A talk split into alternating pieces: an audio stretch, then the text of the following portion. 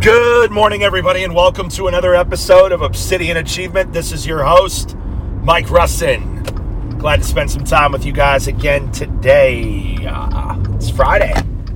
Friday, Friday, Friday. We haven't had much sun here. We were on a stretch where I was bragging about how sunny and beautiful it was literally every single day for like the whole month of May.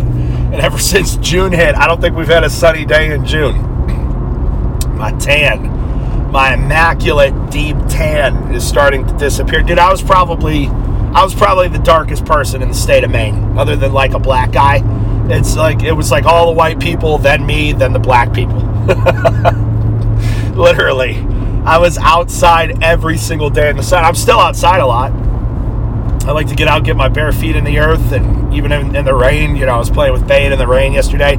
It's so good to get outside, man. That's why I just could never live in a city. I don't know how people live in the city. That blows my mind. Blows my mind. I would be so unhappy. And I think that people in the city think they would be unhappy, but if they spent like a month or two in the country, I think their entire perspective would change. Don't get me wrong. I mean, visiting a city can be cool, I guess if you like waiting literally for everything and loud and trash and just all that other stuff and really toxic tap water. You know what I mean? I just could never imagine it. You know, it's like these uh, guys, these ultra wealthy guys that get these penthouses in New York City. It's just, I don't know. You even when you're super super wealthy, like yeah, your your penthouse, you could drive your car in, it'll literally take your car in an elevator with you in it all the way up to your top floor penthouse. But anywhere you want to go to dinner, you're going to wait in traffic like everybody else. You want to go to the airport, you're going to wait in traffic like everybody else. You know what I mean? So it's like even having an exorbitant amount of money, yeah, you could have a much nicer car to sit and wait in traffic in. and a driver, I guess that makes it easier, but you're still waiting and try. You know what I'm saying? It's like even with a massive amount of money, unless you have a helicopter and a landing pad on top of your penthouse, you're at the mercy of the same things even the most common person is. You know, that's why I just, I, I would never, maybe I'd have a spot. You know, I've always kind of played around with the idea of having a spot in Miami uh, when some things in my life get, uh, when we're victorious in certain endeavors right now uh, in my life, you know, I'm going to really start to I think I'm going to get us. Uh, well, we're, we're, you know I'm looking at a place with my parents right now out in the middle of nowhere, um, in a in a southern state, in a very free state. We're looking at a couple of the most free states uh, in the country. Most people think that's Texas. That seems like the obvious answer. Uh, I don't trust Texas, and I'll tell you why these the liberals from California have absolutely ruined California. California in some places is like a third world country, if not worse. There was a there was an um, immigrant from I can't remember if it was Syria or something like that that was like, dude, it's worse here than it was over there. Like, look at some of these places. It's like California. These these liberals have completely destroyed their their state and so what they're doing now is they're moving to places like Texas, especially with how cheap Texas is, because it's so huge. And uh, what they do is instead of recognizing, like, hey, uh, all the policies that we voted for in California completely destroyed it, uh, instead of changing how we vote, or maybe how some of our ideological stances, we're going to bring that same garbage here. And I, I there a lot of people are moving to Texas and there are some communities in Texas, like I look at places like Austin, that are getting liberal. And it's like the same thing is going to happen there. The same thing. Liberalism is uh, it's it's a cancer, and it spreads, it eats, it destroys, uh, because it is it is the devil's ideology. It is. It's Satan. Liberalism is Satan. Now, there's some bad things on the conservative side too, but liberalism is quite literally Satan's Satan's way of getting into people's minds, uh, and Satan's way of infecting and destroying countries and getting them to turn over. Liberalism is like the world view. is the worldview. Liberalism to me is Babylon. Like when you read the book of Revelation, you know, uh, the world, Babylon, the beast and the harlot. You know, to me, a lot of that is going to be brought on by liberalism. But, anyways, all that goes to say is uh, I, I don't think I could live in a city. I do not think I could live in a city. In fact, I know I couldn't live in a city. There's no way I'd be very unhappy. You know, I like my dog to be able to run. I like my animals. You know, and I feel bad, man. I feel bad for people that have these dogs like German Shepherds and blue heelers and these dogs that are meant to work and run and play literally all day long. They've got them cramped in these little one bedroom apartments that they pay $4,500 a month for. And the dog gets to go for maybe a walk, maybe a walk every day. And it's like, I, I don't think you should be allowed. You know, I, I, I, if I were a breeder, the first thing I would be looking at is the person's living situation. And if their living situation wasn't conducive to the lifestyle that, you know, uh, the dog that I'm breeding needs to have, they wouldn't get the dog. It's that simple. You know, I wish more breeders were responsible like that. Because, you know, German Shepherd's not meant to be cooped up in a house 10 hours a day and get out for 30 minutes to poop and pee and maybe walk with you and then go back in the house. It's not, it's not what they're bred to do. Like Bane will go all day long. If you let him out at 5 o'clock in the morning and just let him go, he will not stop until 9 o'clock at night. He'll go for 15 hours straight like a psycho. That's what they're bred to do. They've got that motor in them. You know, it's so funny. Like, I, I can just think of days where I've been out with him like all day from probably like 9 to 9, and I'm just blown away by how he just at 9 o'clock at night, he's still ready to play. If I were to pick up a stick and throw it, he gets a little bit more calm. You know, he'll lay next to me by the fire, but then he'll get up and he'll go get a stick. You know what I mean? I have a lot of thoughts on responsible dog ownership, but we don't have to get into all that today. Don't have to get into all that today. Um, I guess, uh, you know, what I wanted to talk about with you guys today is to remind everybody of a couple of things. Number one, if you're doing, and we've we've mulched through this concept many many times, but I really want to drive it home if you are doing what 99% of the population is doing, if you're behaving like 99% of the population is behaving, you're going to end up looking like, living like 99% of the population. Many people, I think everybody hopes deep down, even if they say they don't want to, or a piece of gum uh, even if they say they don't want to, deep down,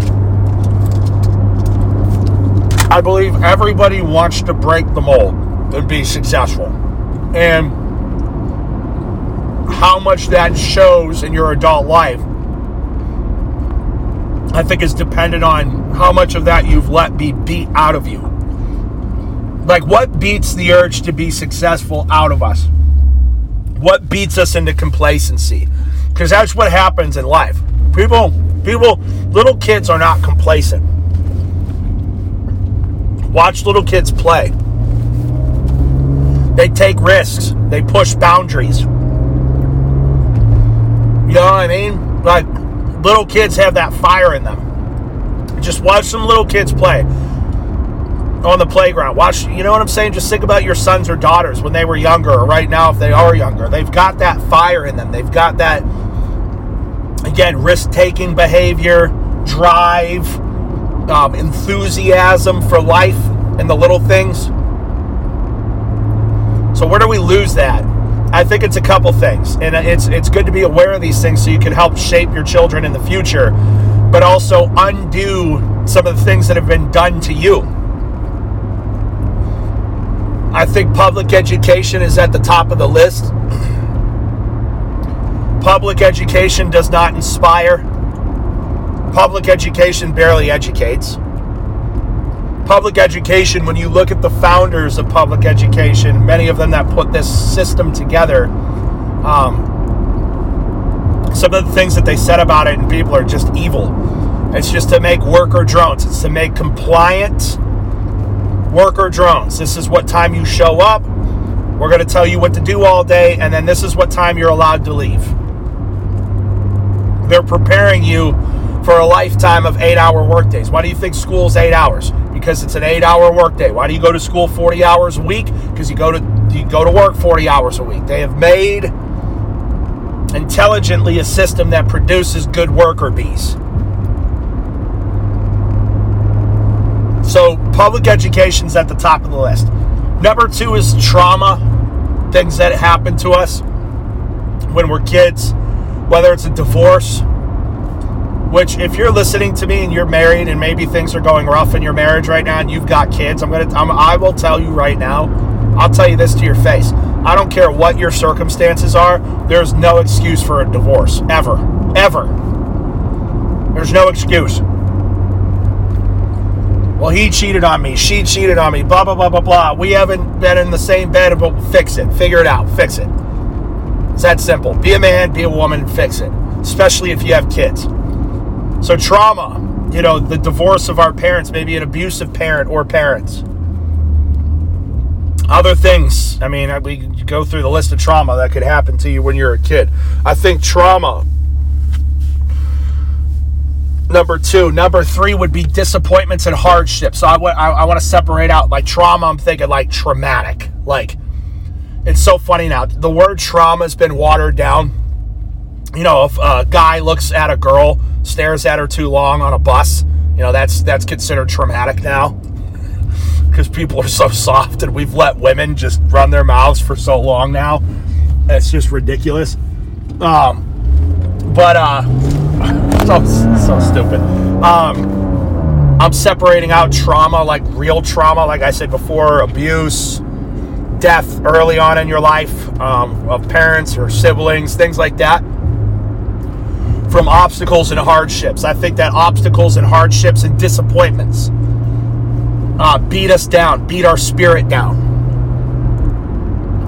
You know, the first time you fail a test, the first time you don't get picked to start on the lacrosse team, the first time, things like that. Little things, but big things at the time. Like not getting picked for the lacrosse team.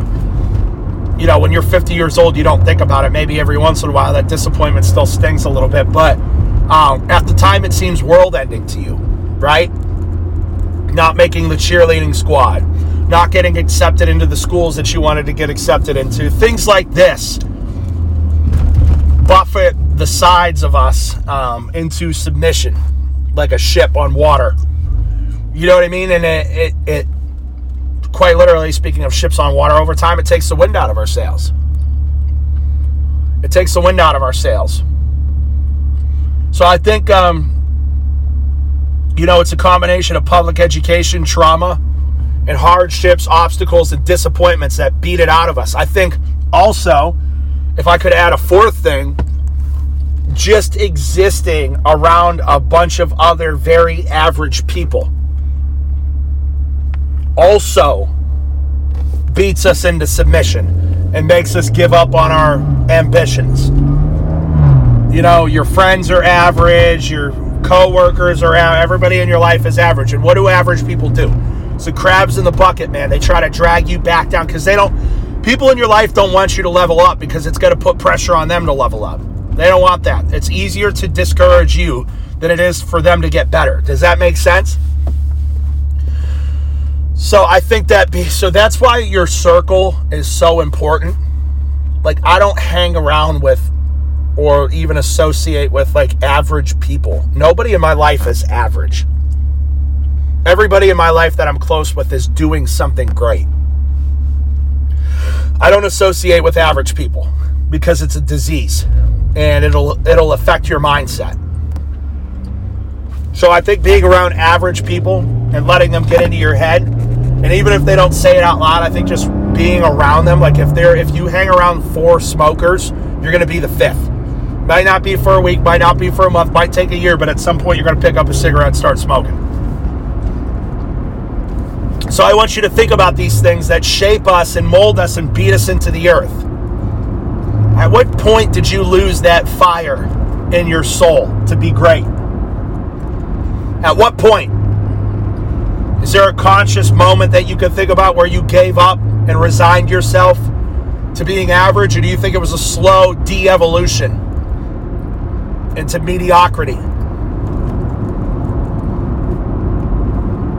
I want you to think about this and honestly reflect on this. And some of you listening to me are on your way to greatness and you're aware of it, you're conscious of it, and that's awesome. And maybe this doesn't apply to you. But to my listeners that are stuck in a rut, that are just day to day, bill to bill, paycheck to paycheck, I want you to really think about what I had to say to you today. Really think about what I had to say to you today because all of these things that we just mentioned have uh, probably a combination of every single one have beat people into resignation, have beat people into just acceptance of the status quo. And I want to challenge you today and let you know that no matter what you've been through, no matter how you feel, no matter how old you are, you always have a shot to turn it around. And it starts today. It starts today. It's not tomorrow. It's not next week. It's not next month. It's not, well, the fourth quarter, I'll. No, it's today. It's today. And the best thing you could do is start to do things that make you uncomfortable. And we'll touch on that in another episode. All right. I love you guys. Hopefully this helped. Let's talk soon. Bye bye.